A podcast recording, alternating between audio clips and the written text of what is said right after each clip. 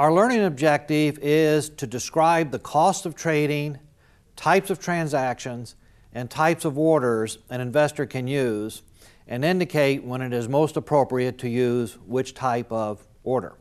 Commissions are an explicit cost, meaning that we can see these directly. They are the fees charged by brokers for handling investment transactions. Now, in the old days, the commission structure used to be fixed. It was set by the New York Stock Exchange, and all brokers followed that commission schedule. Slowly, uh, some of the rules regarding the fixed commission schedule became uh, disbanded, and eventually the SEC abolished fixed, the fixed commission schedule on May 1st of 1975. In the industry, this is known as May Day. So technically, all brokerage commissions are now negotiable, although, of course, each firm sets its own schedule and you really don't have much negotiating power. The second cost is the bid ask spread, which is an implicit cost. All trading is done on a bid ask spread basis. So, a bid is where a dealer or a market maker uh, is the price that they are willing to uh, pay someone who is interested in selling the stock, and the ask is the price that they will sell the stock to someone.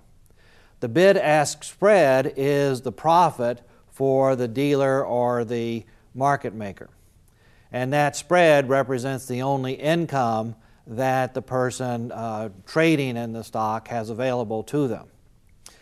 The third cost of trading is what we call price impact and this actually uh, incurs, occurs only on large orders. Again, it's implicit, but when you're placing a relatively large order, uh, you will sometimes find that the price starts moving against you. So if you place a large order to buy, uh, as the shares are acquired in that order, the price may start to be driven up.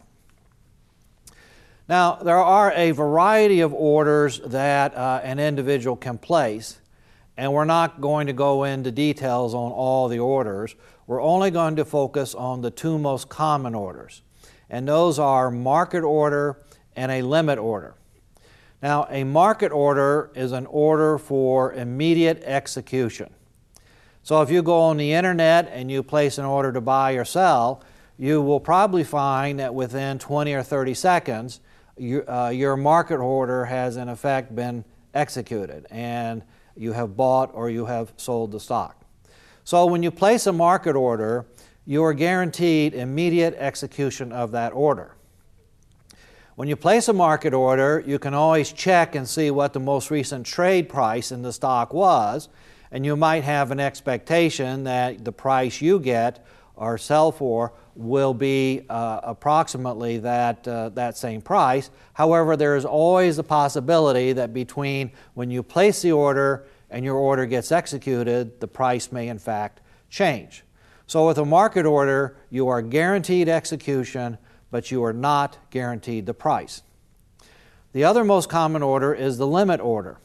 Now, in a limit order, there is a specified price.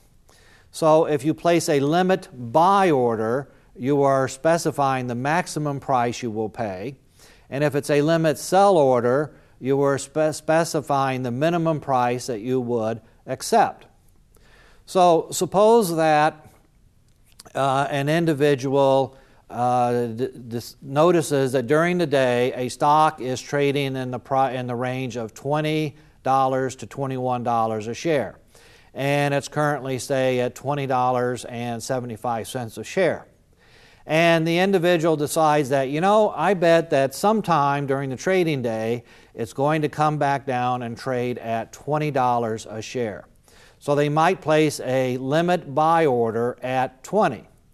And if during the course of trading that day or the next day or two, if the order is still in effect, the price does trade at 20, then that order will be executed. Now, when your limit order works, you invariably feel like a market genius.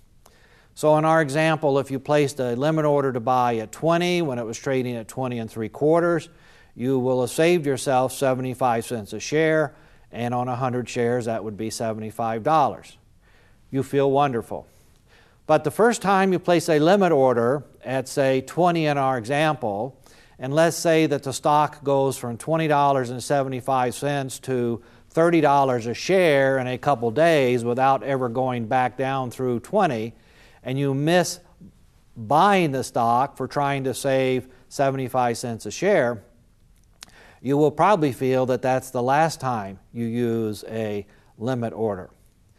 With, with limit orders, you can also place time frames on them. For example, you can say it's a day order, which means if it's not executed at the end of the day, uh, then the order is canceled. You can make it a good till canceled order, GTC, which says that uh, the order stays in until you place a, uh, another request to cancel that order. You can also make it a week order or a month order, which expires on the last day of the week or the, or the last day of the month. Another variation is a stop limit order, which is an order that becomes a limit order that's effective when a certain stop price is hit. Okay, uh, let's, let's consider uh, some true false questions. Most trading is done with stop loss or stop limit orders. That's false. Most trading is done with market orders and limit orders. Second, a limit order might not result in a trade and therefore might not generate a commission for the broker. That's true. With limit orders, you are guaranteed your price, but not that the trade will necessarily take place.